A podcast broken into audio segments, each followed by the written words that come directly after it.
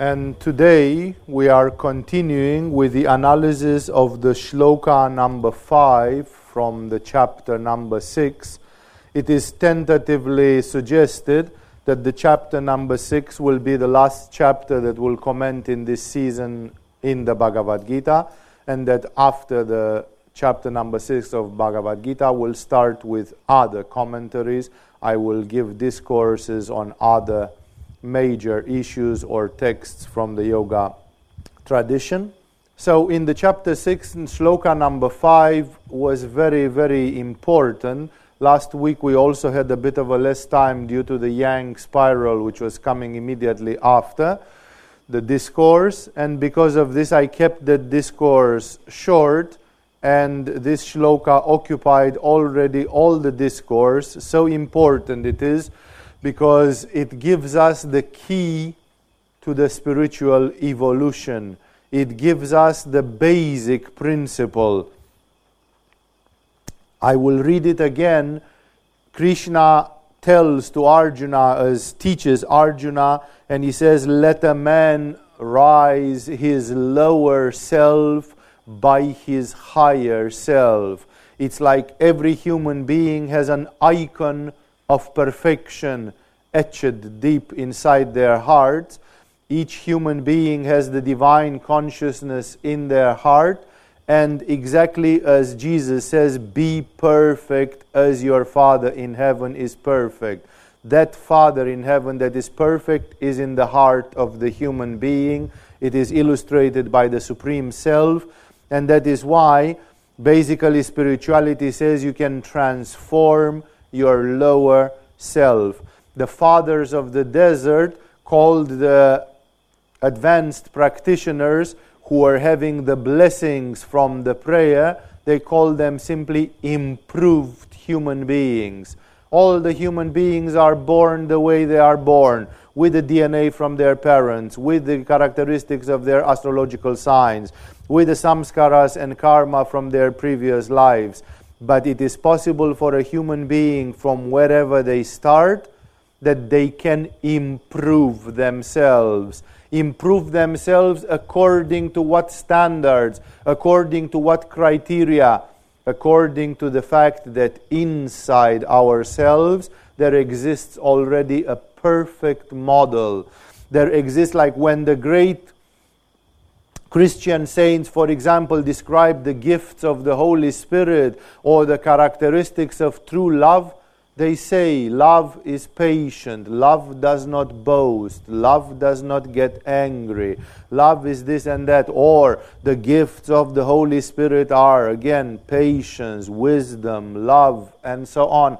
What are these? These are just characteristics of this perfect paradigm. It's the perfect human being. This is the Adam, the original human being. This is the lost paradise in the human being, which is illustrated by this symbol of perfection which we have in us, illustrated by the Supreme Self. That is why we do not rise ourselves through Shirshasana, the headstand. We do not rise ourselves through Uddiyana Bandha, the abdominal suction. We actually rise ourselves through our higher self. Yoga methods are just helpers, props. They are fulfilling some functions, helping us in this process. Because otherwise, it's like, what are we going towards? Where are we going to? How do we know when we have reached the target? Because the target is already inside us. We have the perfection again engraved inside ourselves, and intuitively our subconscious mind knows what that perfection is. We can argue upon a lot of things in life intellectually, but when it comes to the archetypes, the things are again pretty clear. That is why the first teaching of Krishna is very important. Make your lower self resemble more and more day after day your higher self. Your target is to become in the likeness of God, to become in the likeness of the Supreme Self. There is a perfect human in you, there is a perfect consciousness. This principle was used by the Christian science as a principle for healing. They said, eh, since there exists a perfect human in each and every one, then disease, illness, is nothing else but a deviation from that. It's like you forgot that once upon a time, in the, at the origin, you were created perfect. Therefore, the only thing to do is to pray to be restored to that perfection. Think of yourself as being the original blueprint coming from God because the blueprint is with no mistake. The blueprint is perfect. And if you are going to read books and magazines published by the Christian science organizations, you are going to see many people who did just that and almost instantaneously got healed simply through this miracle of the attunement with something which is perfect, archetypal.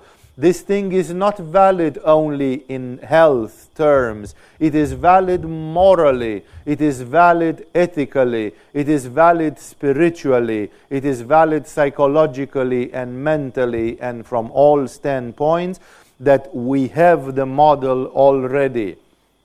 So the first teaching is beautiful. It says, transform your lower self if somebody does not manage to transform their lower self, then two things are the outcome of it. Either that person does not evolve, does not become a refined, evolved human being, or if that person, by using some tricky methods, because there exist tricky methods in Zen, in Tibetan Buddhism, in Kashmiri Shaivism, in the Sufi tradition, if a human being uses shortcuts, sudden methods, such as the, some of the Gurdjieff methods and others, then that person becomes split.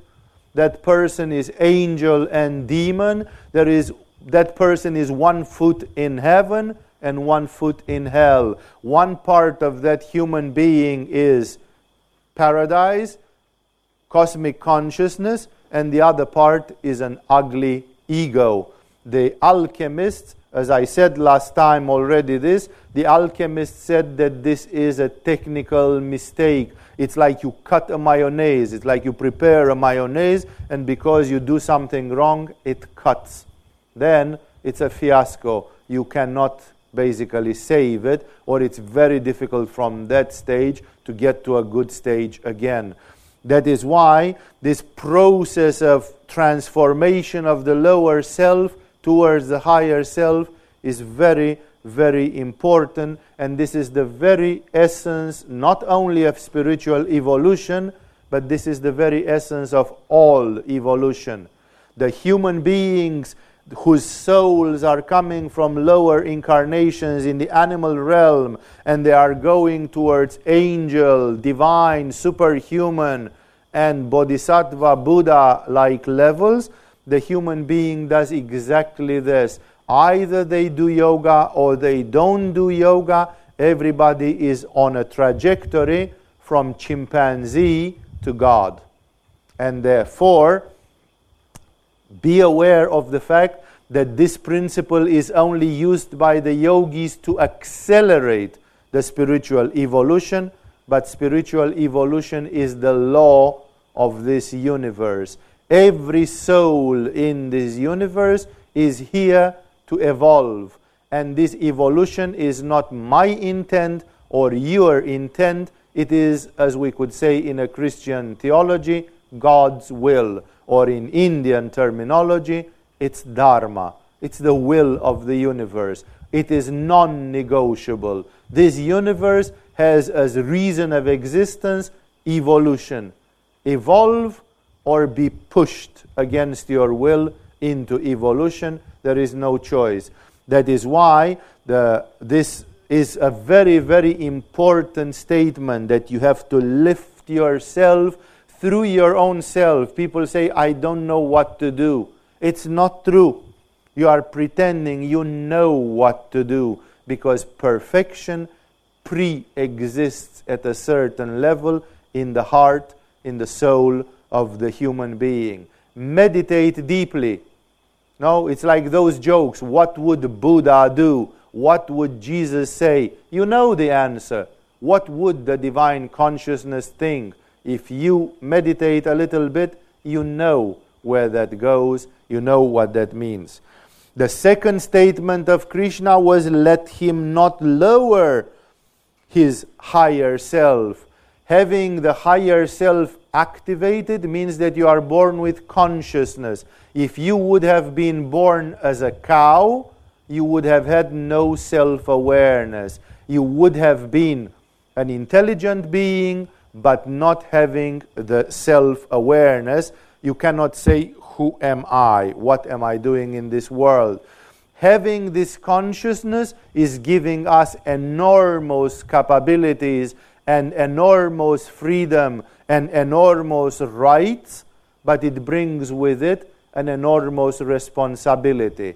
The cow is not responsible for its evolution. The cow cannot do anything to slow down its own evolution. The cow cannot do anything to accelerate its own evolution. The cow is eating, sleeping, and procreating. The cow is converting oxygen into carbon dioxide. That's all it does.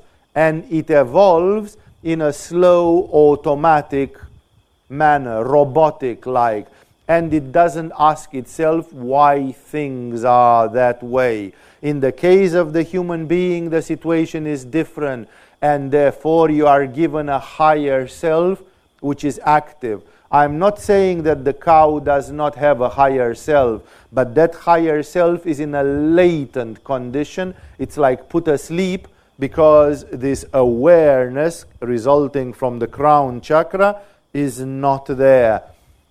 And that's why Krishna says, let him not debase his higher self. Living an unspiritual life, you basically mock your own divine nature. If you just want to live to eat and sleep and procreate, you shouldn't have been born human. You should have been born a cow. That's enough. But if you want to have the right to be a human, and of course, all of you have earned that right through your evolution, then you have to use that. As I also said last time, you have to multiply the initial gift. You cannot die the same way you are born. There has to be at least 1%, 10%, something growth in your life through your life. And that is why Krishna says, let one not debase oneself because you can actually debase yourself. The nature, the universe, God, you can call it whatever you want, has given you a Buddha nature, and you treat that Buddha nature with neglect. This is in itself a grievous failure, as Tibetan yoga puts it, and therefore the second rule is do not live an unworthy life. Live a life which is making it worthy for you to be human. You are born human for a reason. Bring that to light, highlight that reason. And finally, in the last statement, Krishna said, For this self alone is the friend of oneself and the lower self or the ego is the enemy of oneself. Usually, people think that the ego is their best friend because, on a primitive level, your ego makes you eat, protect your life, procreate. Your ego makes you defend from pain and danger. Your ego governs your immune system and all the vital things. And then people think, seem to believe that the ego is just the only guarantee of your survival. But on the other hand, Krishna says the ego is also your worst enemy. Living for your ego produces a self destructive temperament. I have seen in my life so many people with a painful ego who did a lot of direct and indirect actions, most of the time unconsciously, of self destruction. Those people lived their lives as if somewhere very deeply they hated themselves. They had contempt towards themselves. They didn't really love themselves in the deeper meaning of that word. Some people think that if you love yourself, you are a selfish narcissist or something. None of those symbols works because the selfish person does not love himself. There is no love in the selfish person. It's only a simile of love. It's a mock love. It's a caricature of love, but not love. And at the same time, the, this symbol of finding yourself or finding your deeper self is not based on selfishness. That is why, of course, here there is a deeper understanding. But remember, there are many people who say you have to mind your own business, you have to take care of yourself. It has even become a salutation among people take care of yourself. But Jesus at some point in his life didn't seem to take too much care of himself. Other and other yogis, men and women of spirituality, from Teresa of Avila to Rumi and from Ramakrishna to Milarepa, they didn't really take care of themselves. They took care of their immortal self. They took care of their salvation, like I have to save my soul. But when it came to taking care of themselves on a lower level, actually some of them were pretty indifferent and pretty careless and pretty negligent. And many people say, maybe if Ramakrishna would have held a good diet, maybe if Milarepa would have done this or that, maybe if uh, I don't know whom Rumi or Saint Teresa of Avila would have acted this way or that way, they would have lived longer, they would have been healthier, they would have been this, and they would have been that. That is precisely the point. Those people were taking care of what was really essential. Many people take care of their body and they defile their spirit, their immortal self. Ramakrishna took care of his immortal self, and when it came to the body, he may have been sometimes more negligent and more careless. That, of course, creates a split and a duality, and in a tantric monistic understanding, I would prefer that people see this in a more holistic way, in a more whole way, in a more holographic and integrated way. But still, the human being has only a limited capability while being present in a physical body, and therefore you select from what you can do first the priorities. It is Jesus who said, If your right hand prevents you from getting to the kingdom of heaven, cut off your right hand, because it is better to reach without your right hand than not to reach at all then blaming the hand. It is because of my right hand that I couldn't stick myself off and get to the kingdom of heaven. Jesus says, cut it off. Be decisive.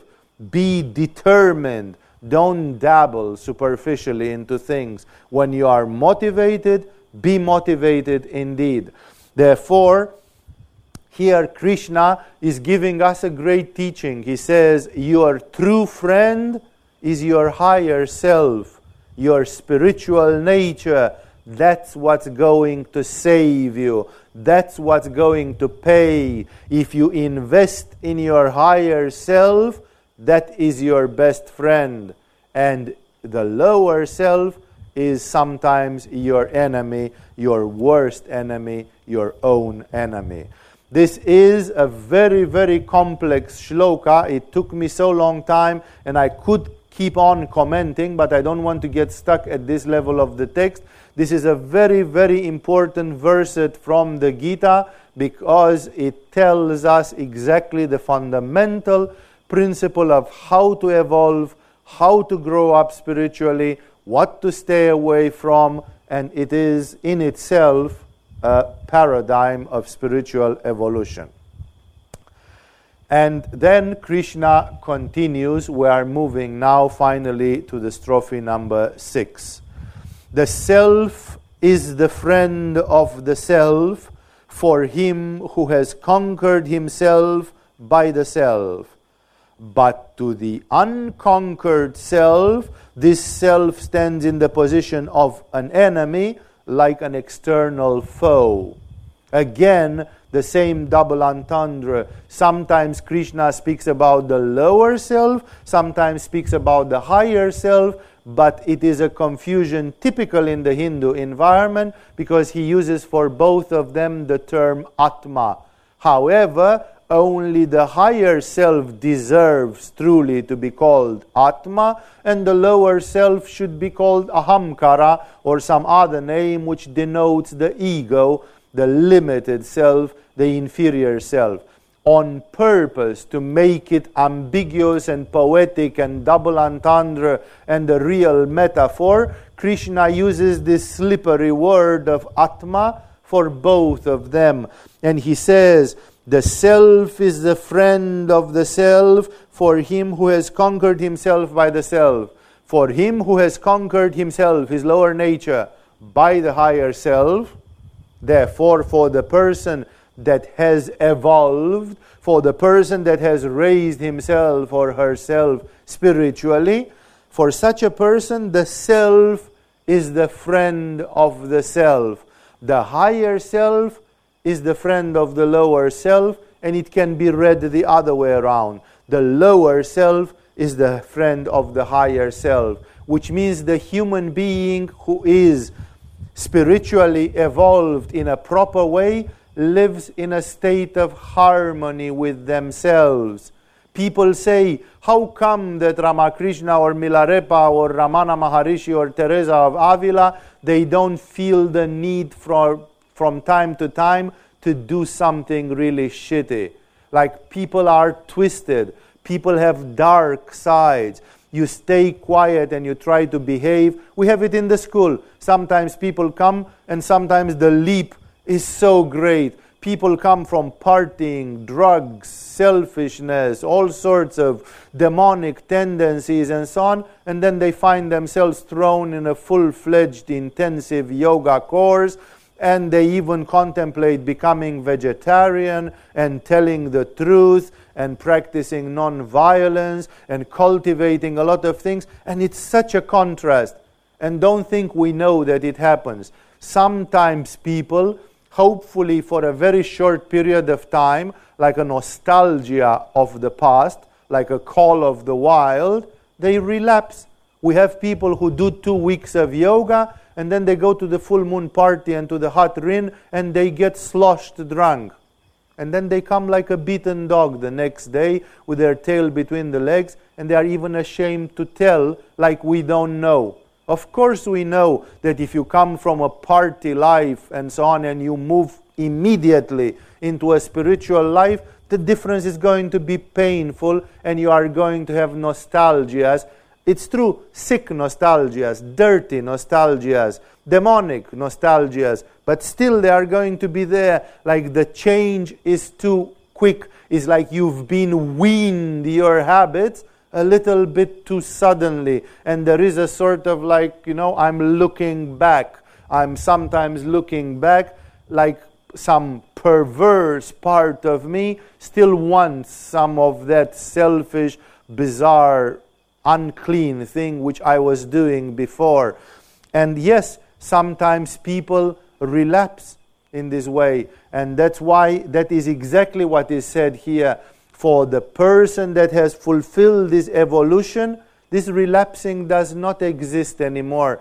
People who ask, why did Ramana Maharishi, are you sure that Ramana Maharishi was not masturbating from time to time or gossiping or doing some wicked thing from time to time? After all, he was a human being. We can't believe that a human being is so holy and so perfect. Come on, look around. This is how people are. It's a soap opera, no? Wherever you look in every movie, in everything, you find that people have dark sides and have all sorts. So it's like, how come that some people are so lucky that they don't have their dark sides? They do.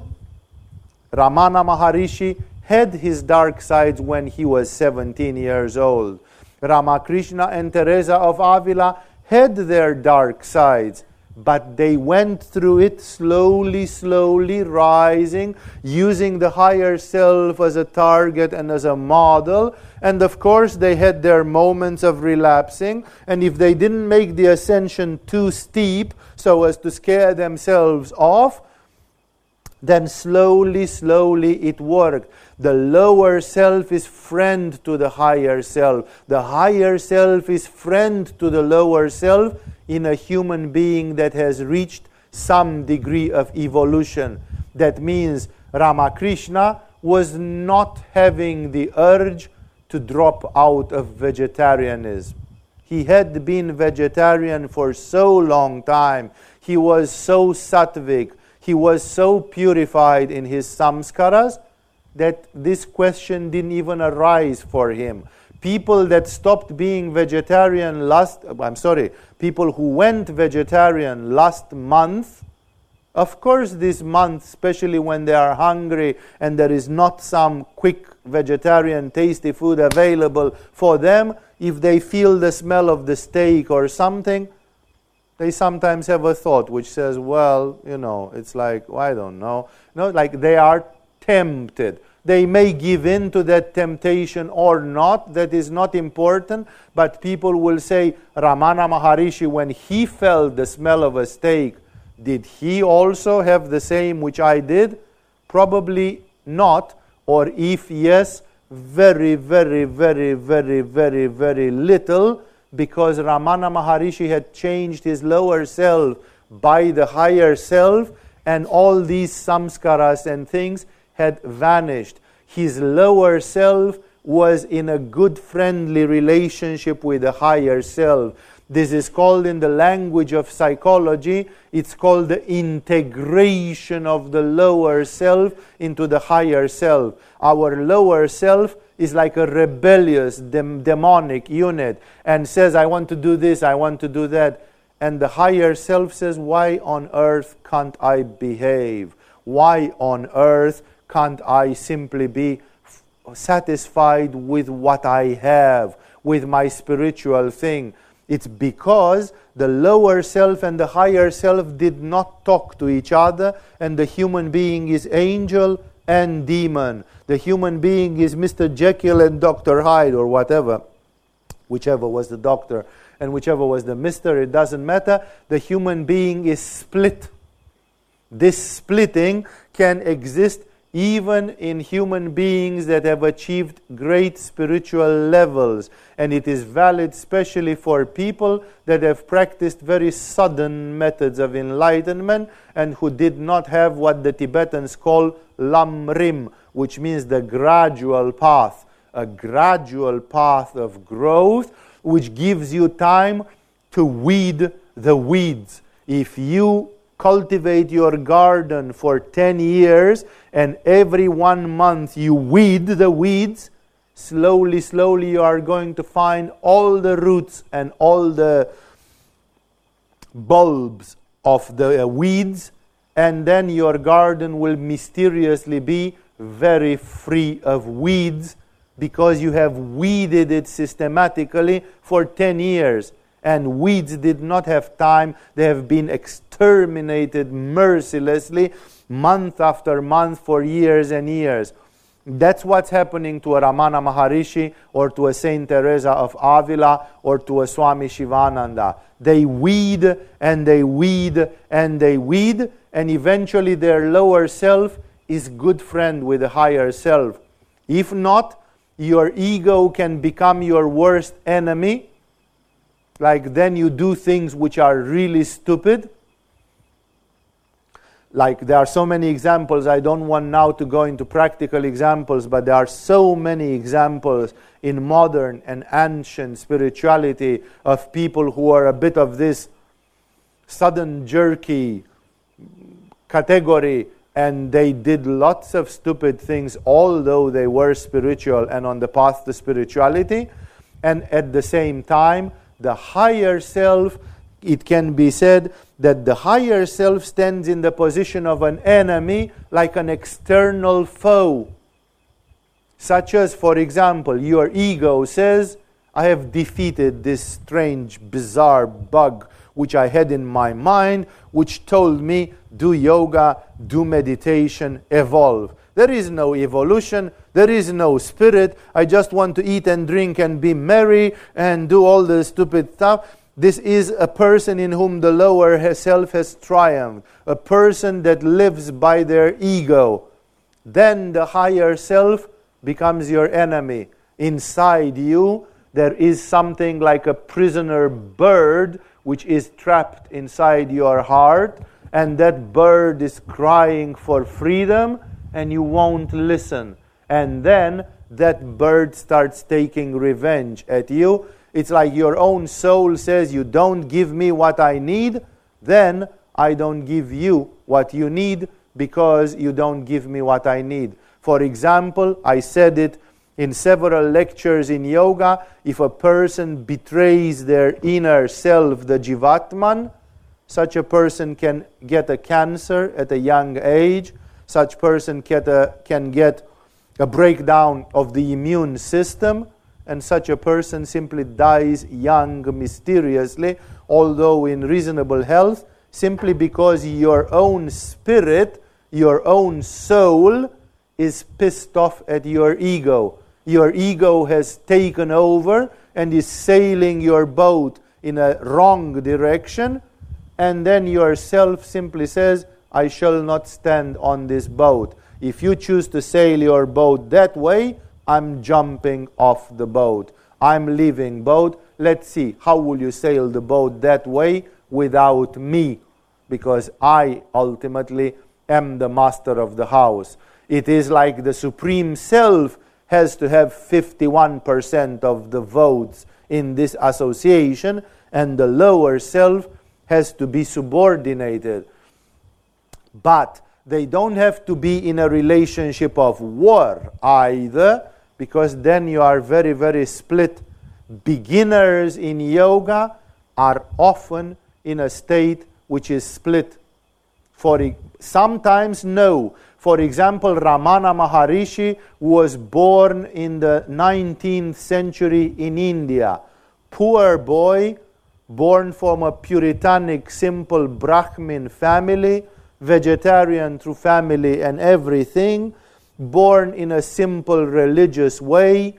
He never played poker. He never, I don't know, watched Playboy magazines. He never did this. He never did that. He never stole. He never lied. He never cheated. Like a 17 year old, clean Hindu boy from Madras or wherever he was from Chennai in the end of the 19th century Today, if such a boy would live in New York or in Paris, he would be considered a weirdo, an angel like weirdo. Such a pure, simple person compared to the lack of integrity, to the perversion, to the lack of decency which the modern society imprints in so many people.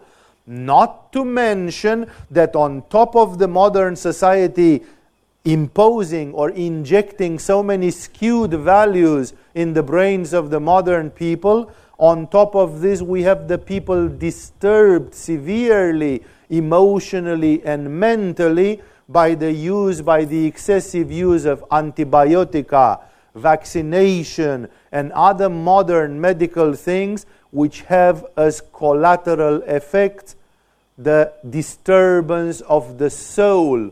Today, in many modern countries, especially America, is quoted, but it's by far not the only country. Approximately one fourth of the children, one fourth of the children are born with clear symptoms of autism. Like this medical perverted system has reached to the point where the degeneration of the race and of the DNA has become so much that people are not born with tendency to diabetes. Tendency to diabetes is a joke. because at least you are healthy in your brain and you can think correctly if you have a tendency to diabetes. But when you are autistic and more, then things are really, really disturbed. Like a mental or emotional disturbance is a hundred times more grievous than a physiological disturbance or a superficial one where you have a problem on your skin or something which can be very unpleasant and very not good looking, but still it's a minor, it's a joke compared to when your soul or mind are born skewed, polluted, deviated, and then you really cannot see the truth, discriminate, make proper choices because you are born damaged, you are born skewed, you are born blinded, hypnotized in a weird way from the very beginning of your life. And that is why, in the case of Ramana Maharishi, Ramana Maharishi reached a sort of a sudden enlightenment, but guess what?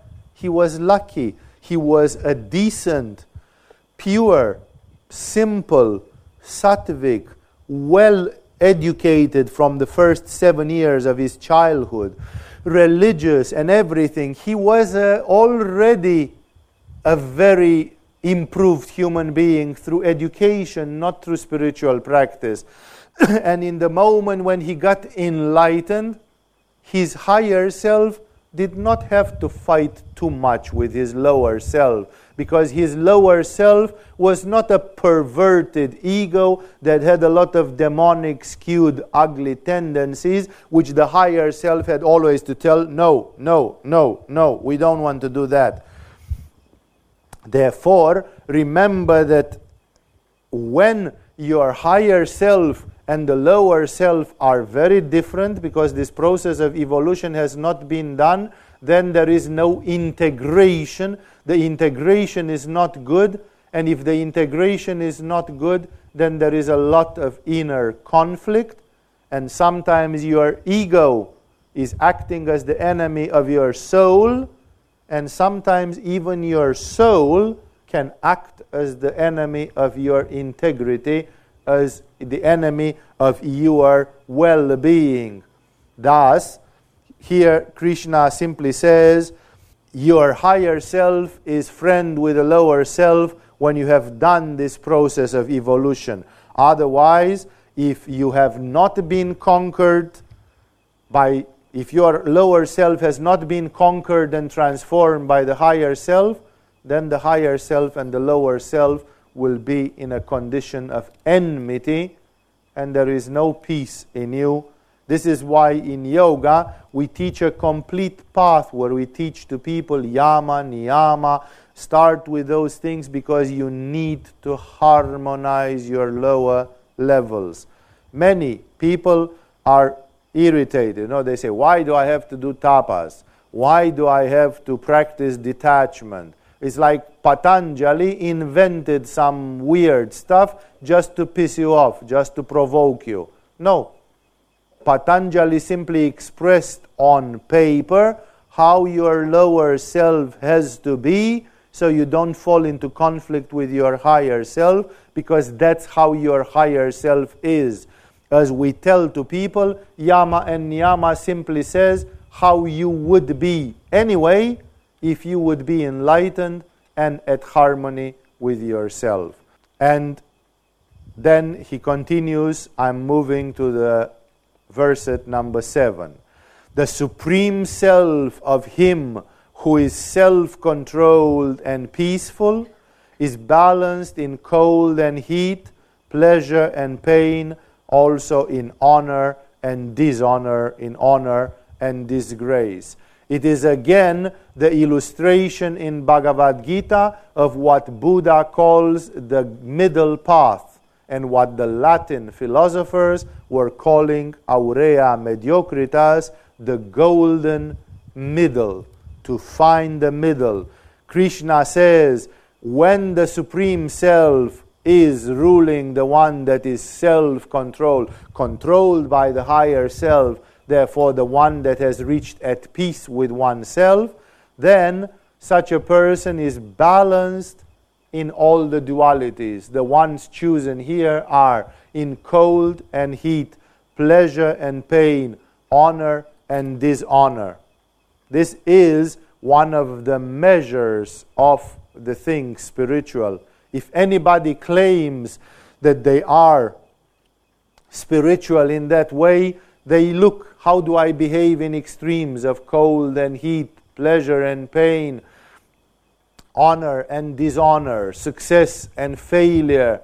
And if you see a very, very big difference, then automatically you haven't reached that middle. Again, it's not robotically, identically the same, but it definitely says that there is a balance. Like Ramakrishna did not disown God or his religious ideas because he was having a cancer and he was suffering. Even in his suffering, Ramakrishna remained devoted to Kali, devoted to the divine, and it's not because, as you some of you may believe, that Ramakrishna perhaps hoped absurdly in a miracle and in a last minute healing. For example, the disciples of Ramakrishna, seeing that his throat was so swollen and he could not eat solid food, he could only s- swallow liquids in the final stages of his cancer, his disciples simply said, Please, they pushed him, they really went hard on him. They said, Please pray to Kali to allow you to eat something. Of course, ignorant, because somebody could have said, Why didn't he try to fast for 21 days or something? Why was everybody so obsessed to give him khichdi or whatever they were giving him as food? Like that denoted ignorance. You know, the whole issue of Ramakrishna was perhaps if you would go there as a holistic healer, as an alternative healer, maybe you would say, Oh, you cannot swallow food? Good. I actually wanted to tell you to fast for 40 days. So it's okay you can't swallow food. Don't worry. Go on a fast for on a black fast for 40 days.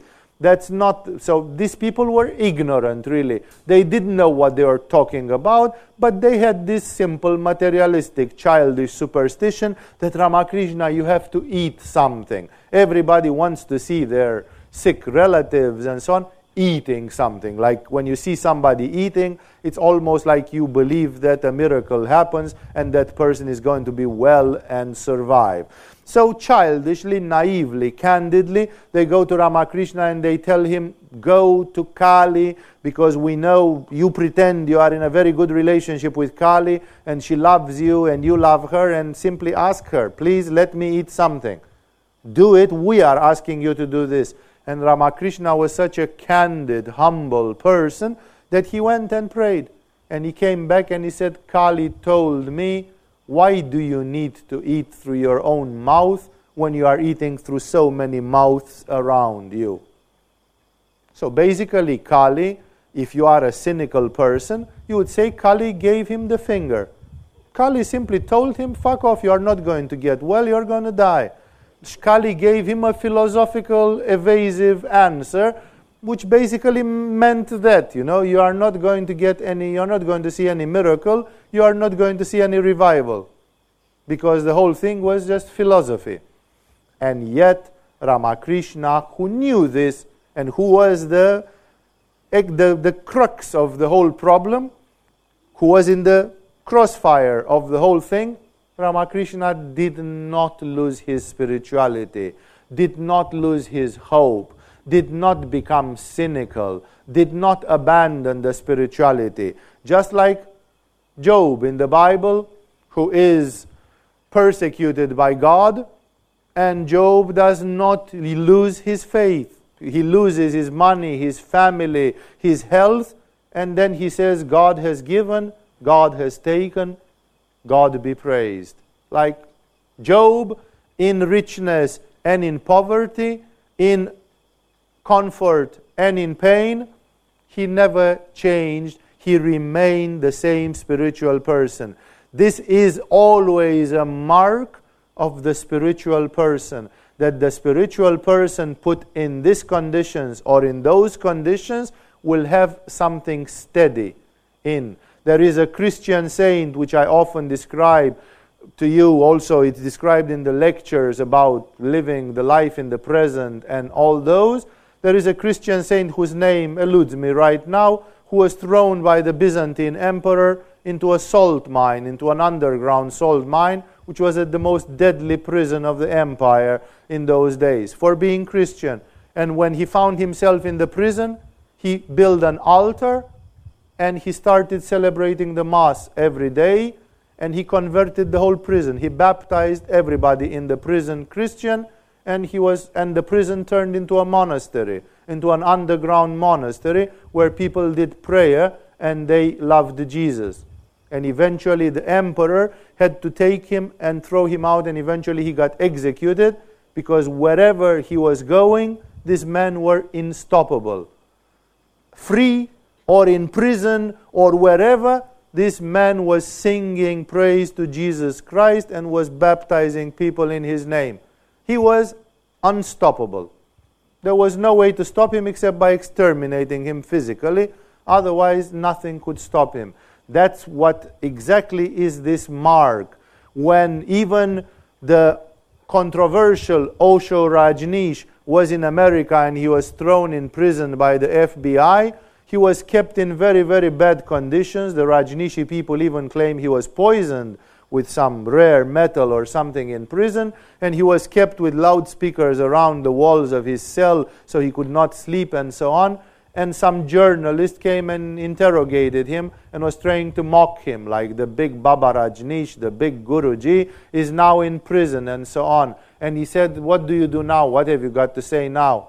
And Rajneesh gave a brilliant, exemplary, beautiful answer. Rajneesh said, You can throw me even in hell, but you cannot take away the paradise from my heart.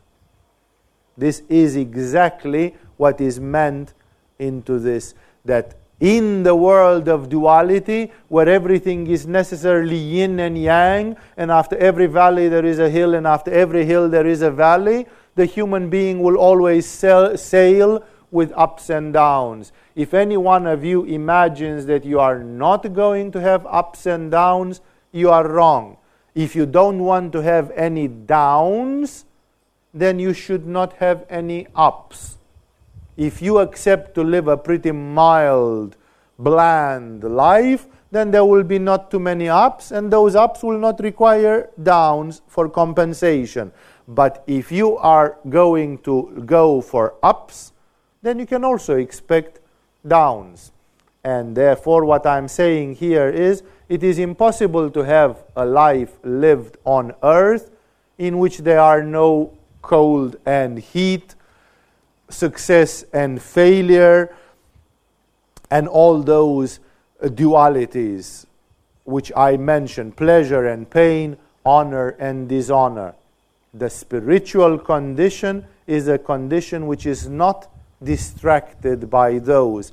I'm not saying that they don't matter. I'm not saying that Ramakrishna did not feel pain. He did. But again, this, not, this did not deter him from being Ramakrishna and from being what he was. I often tell to people who preach an unrealistic non dualism unfortunately, some of the New Age space cakes, some of the New Age freak superficial people somehow discovered non dualistic doctrines from Kashmir, Tibet, and other places, and they start quoting them like parrots without really living out those things, without being part of it. And it is ridiculous to see people who are at the level of a soap opera in their lives talking, quoting from Abhinavagupta or from Nagarjuna because it is exactly like you would hear a retarded oligophrene quoting from Albert Einstein or something like this. You know they don't understand what they say, but they keep saying it like it's very significant and they are saying something big. And whenever people are telling me, Swami, shouldn't you say things more like in this way and in that way? I'm asking them, can you confront the world of dualities like people say, it makes no difference, this and that. And then I'm telling them it's bollocks. You're just talking nonsense. Take your finger, put it on the table, take the biggest hammer in the house, and smash your bone with a hammer. And then tell me if you are indifferent to pleasure and pain. No? Are you indifferent? Like, then don't talk rubbish. As long as you can't do that, you are not fully in the middle in what concerns one of the most simple dualities of life pleasure and pain. And that is why I'm saying um, this is a very important strophe because it gives us something in terms of a measure. Krishna gives a measure, like the tree shall be known by its fruits. Here are the fruits as outlined by Krishna. For him, where the Supreme Self is self controlled and peaceful, the self of such a person is balanced in cold and heat, pleasure and pain, as also in honor and disgrace. You are honored, you are dishonored. Do you manage to be just a plus minus 10%, but roughly speaking, kind of the same? Then those are the fruits of the wisdom. Though that is the real fruit of the tree, which shows that the tree is the right tree. And the shloka number 8 is famous in the yoga literature. It is used very often as a measure, especially in terms of aparigraha. That means, for those of you who don't remember what aparigraha is, detachment, non attachment, and many people take it at the level of the material property, although Krishna puts it at a much deeper level. And unfortunately, I have seen many, many people interpreting it in very ridiculous ways. Here is what Krishna says in the verse at number 8 The yogi who is satisfied with the wisdom and knowledge of the Supreme Self. So, the one that has basically reached or almost reached the Buddha or the Bodhisattva, like yogi, who has conquered the senses, and to whom a clod of earth, a piece of stone, and gold are all the same, is said to be harmonized, is basically said to be united Swami Shivananda says that means that he has reached the state of nirvikalpa samadhi. But the word which is used here is to be united. The, it is not, they don't use the word yoga, but the derivative from it, and they basically say that person has reached yoga, that person has reached union, unio mystica, mystical union, or enlightenment. So let's read it again. The yogi is, has reached the state of union. It's again a measure of things. When is contented in the knowledge and experience of the self, unshakable master of the senses, and who is balanced in, in experiencing earth, stone, or gold. Basically, it says the one for whom a lump of earth and a lump of gold are all the same. There is a simplistic interpretation that the great yogis don't give a dime on material wealth. You put a pile of earth near a meditating yogi, you put a pile of gold, and the yogi, when he opens his eyes from meditation, it's like, so what? You know, it's like it makes no difference. The primitive conclusion of the people is, of course, the primitive conclusion of some interpreters is just a very primitive interpretation of aparigraha, that you are indifferent to material wealth. But of course, things are going much deeper than that because here Krishna keeps talking about this middle path and he does not refer only to that. And when you refer to that, that can be interpreted also as an indifference. And we always tell you in the lecture on aparigraha, which will be again next week on Tuesday, just for those of you who need to hear it, we always tell to you that the problem is the internal attitude, the detachment is not the same thing with indifference. But in English language, in French language, and a few other languages, when you say, I am detached, it means I'm cold, indifferent, I don't care, I'm aloof, and all that. But that is a wrong attitude. It is a criminal spiritual attitude. And Mahatma Gandhi, for example, who was a great karma yogi, he was detached, but he was never indifferent or cold. That is why some people, unfortunately, I met people who pretended to be gurus, spiritual teachers, and they all the time behaved extremely cold, extremely indifferent. And in their very limited environment, they thought that this denotes wisdom. In their own role playing, they thought that that's what denotes that they have reached a high state of meditation. This is when you try to fake detachment without actually having reached detachment. And then instead of detachment, which is a city in China, and you don't know exactly how detachment manifests in every circumstance of life, then you are faking it with a surrogate, with a fake surrogate, which is indifference, coldness, and you say, Oh, I'm indifferent. It's like if people praise me or this, I'm indifferent. But for example, Swami Shivananda, when there was some scandal, because he was also accused of many things in his life and others, Saint Teresa of Avila was accused of all sorts of monstrosities and so on, like people of great decency in spirituality have unavoidably been accused of all sorts of things. And when Swami Shivananda was accused, he could have been indifferent. He said, You're a bunch of fools and you don't understand me, and it's like, I don't care. But Swami Shivananda, for example, defended himself. He wrote a letter and he said, This is not true, and look why it is not true. And then people would say, See, Swami Shivananda cares, so maybe he is not so wise. Of course, he cared, because detachment means that you care, but it doesn't mean, again, indifference because Swami Shivananda has assumed, had assumed upon himself the role of being a teacher. And if he, as a teacher, was discredited gratuitously, then he could not be such an efficient teacher. It was taking from himself exactly what he felt was his dharma, exactly what he felt was his meaning to do, was diminished on him precisely because of this. So, actually, for him, detachment did not mean I'm going to be indifferent and not care.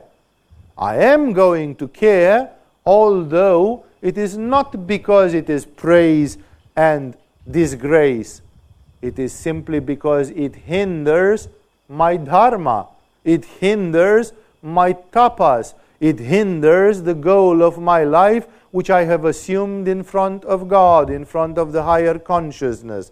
And that is why this statement, which is famous, is very often interpreted. It's one of the most misinterpreted statements in Bhagavad Gita because it is interpreted in a very theatrical way, in a very histrionic way, in a very wiseacre way, in a very ridiculous way, because it's in, it is interpreted like you should simply be indifferent and play stupid, like, sure, earth, stone, gold, who cares?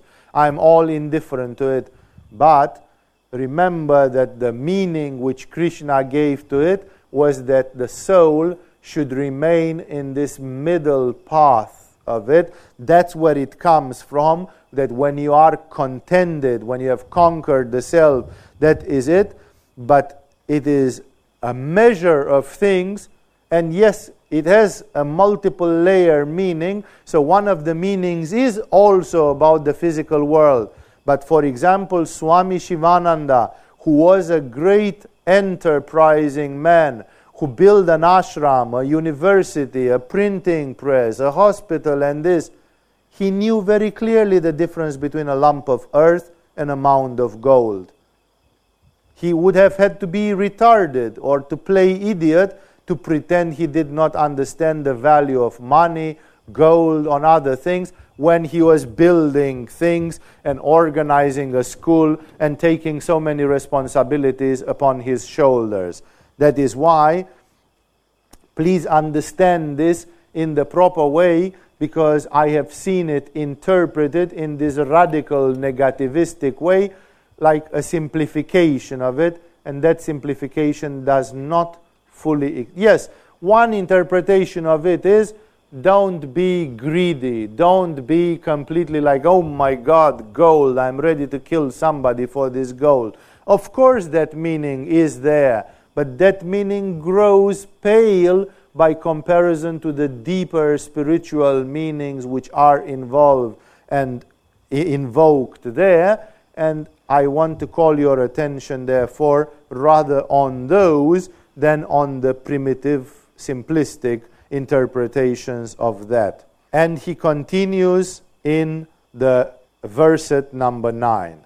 He who is of the same mind to the good hearted, friends, enemies, the indifferent, the neutral, the hateful, the relatives, the righteous, and the unrighteous excels. This is a very strong statement, again, and it does not involve, again, the same primitivism. There is a primitive interpretation onto this which almost nobody is able to carry on in life. If they have a primitive interpretation of this, they usually fake it big time. But again, remember here the same difference between indifference and detachment. Basically, Krishna talks about it as detachment, while primitive interpreters will interpret it as indifference. It says, He who is of the same mind, who is of even intellect. That means who kind of has a uniformous attitude to the good hearted, friends, enemies, the indifferent, the neutral, the hateful, the relatives, the righteous, and in the. That's again even Jesus said, Love your enemies, because if you love only who love, love those that love you, even the tax collectors can do that. Even Don Corleone of the mafia loves those who love him. There is no virtue in loving those that please you. The real virtue is loving those that displease you. That is where you can see the true measure of things. And therefore, this has been said in other environments and it is a little bit taken to an extreme. It says to have the same mind towards the good hearted as well as the wicked hearted, friends as well as strangers, uh, friends as well as hateful, in the indifferent, the neutral, the righteous, the unrighteous. But for example, we see in the lives of great gurus like Milarepa or Saint Teresa of Avila, in the great of in the life of a Jesus or of a Rumi, that they had a different attitude towards people. Although somewhere they may have had an even mind, nevertheless the attitude could very well be different. Like you can think everybody is a child of God. Even the demons are children of God who are gone onto the path of darkness and wickedness. And perhaps one day, after they consume their terrible karma, they will come back to the path of light, cleansed and relieved of all this burden of darkness and negative karma. Sure, metaphysically, you are even minded, but that does not mean that had to be taken at the extreme of indifference, and then you simply say, everybody is just the same. You can be sure that if Jesus says, I am God, then for Jesus, everybody is his children, his apostles, his acquaintances, his family, his persecutors, his opponents. Everybody is a child of God. Everybody is a child of himself because he says, I am God.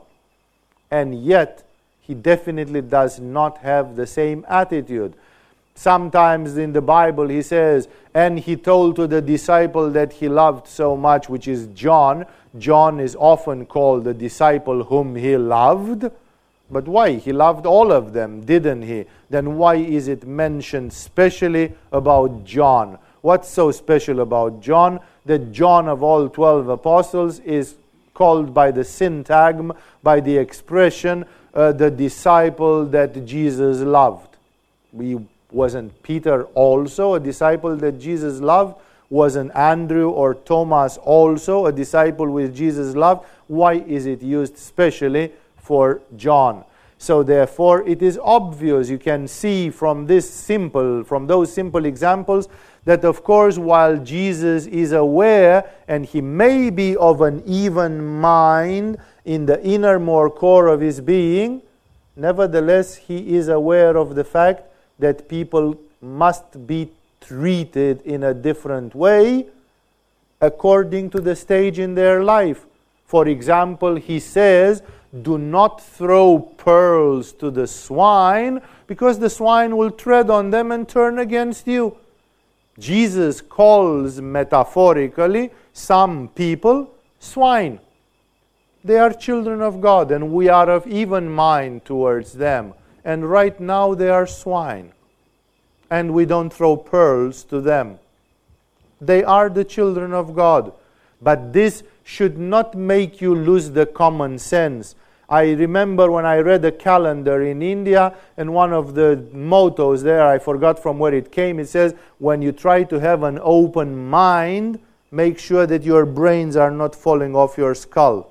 Like an open mind does not mean you have to go stupid. And Ramakrishna said a yogi must be good, but a yogi must not be stupid.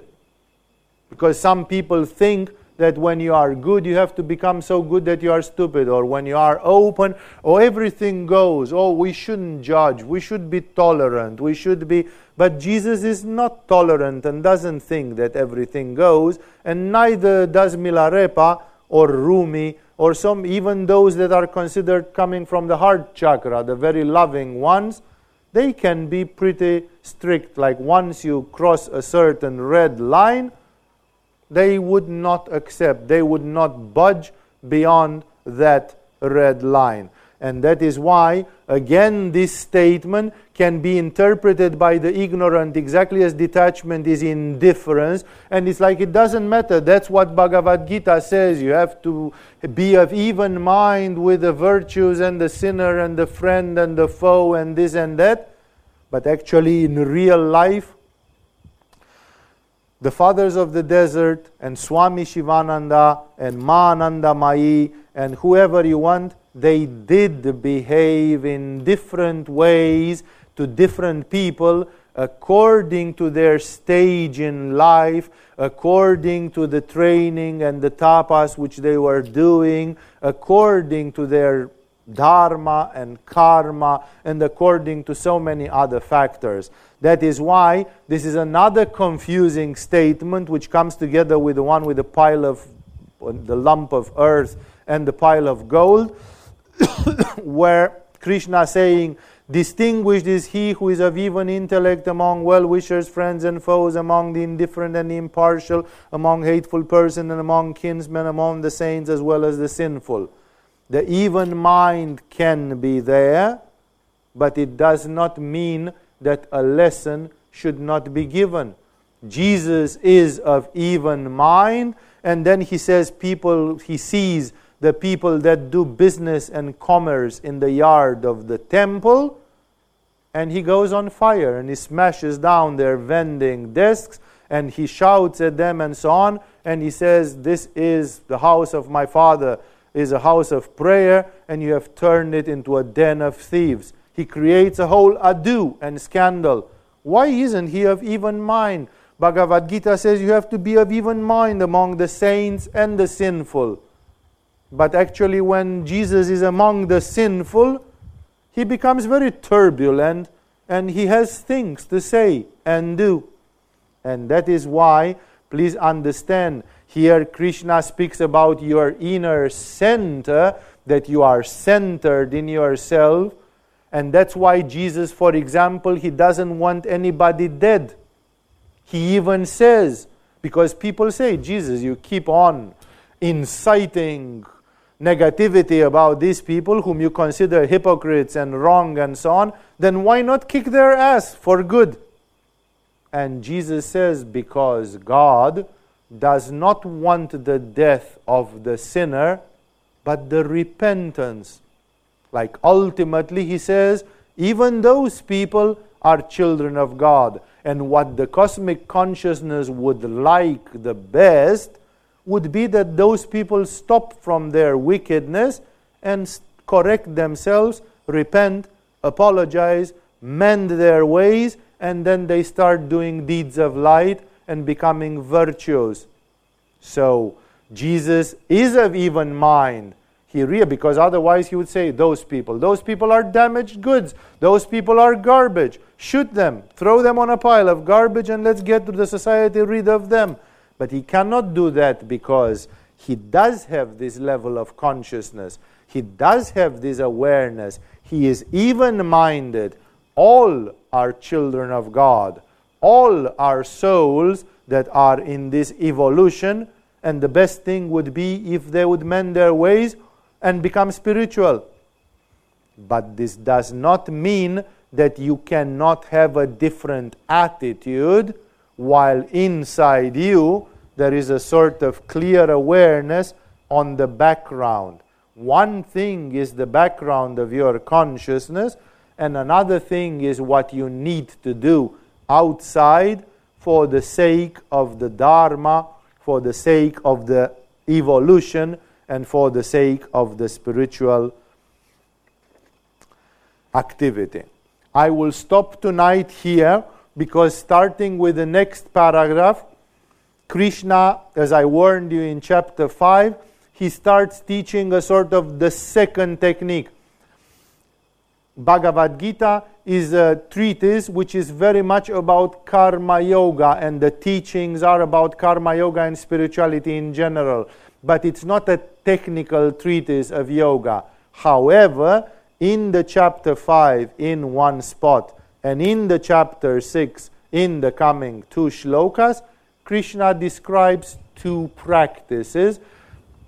Those of you who remember, in the chapter number 5, Krishna was, if not listen to the lectures from chapter number 5, Krishna was describing a technique where you sit cross legged and focus on the third eye and thus perform some Kriya Yoga, that being the essence from where the Kriya Yoga lineage has derived their main Kriya Yoga practice from that one. Well, Krishna has one more technical thing to say. That again, as I told you, the Bhagavad Gita is not a technical yoga text like Hatha Yoga Pradipika or Gheranda Samhita. This is a text coming from a much older tradition and not referring to Hatha Yoga, asanas, pranayama, and the likes of this. This yogic text is referring to another approach to yoga. Even in this, however, Krishna describes two vague, vague, as you are going to see again, technical modalities, and one of them starts in the next row. So we, uh, we stop today at the verse number 9, that was the last one. As we do usually, let us remain now in silence for a couple of minutes, allowing to this message from the wisdom of Krishna to sink in. Just a gentle, informal meditation just relax, close your eyes, go deep in. Whatever meditation, if you have learned Laya Yoga here, or the Who Am I, or Tantric Vipassana, or maybe you are practicing Vipassana or other form, it doesn't matter, just interiorize yourself meditatively and allow your subconscious mind to calm down, to absorb the wisdom proceeding from Krishna.